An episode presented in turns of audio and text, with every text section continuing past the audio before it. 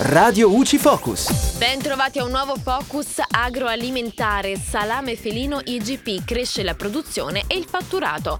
L'ente certificazione prodotti agroalimentari segnala una buona crescita nel 2021 per il comparto del salame felino IGP, salame tipico della provincia di Parma, che vede nello specifico un aumento del 7,9% su base annua dei chili di carne fresca suina destinati alla filiera e del 4,7% del prodotto etichettato, che si attesta sui 3,66 milioni di chili.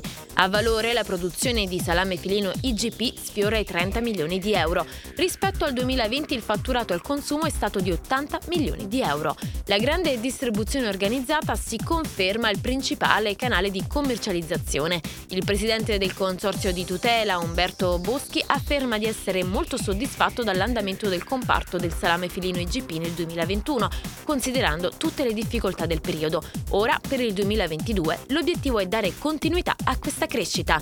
E da Giulia Cassone è tutto, al prossimo Focus. Radio UCI, informati e felici.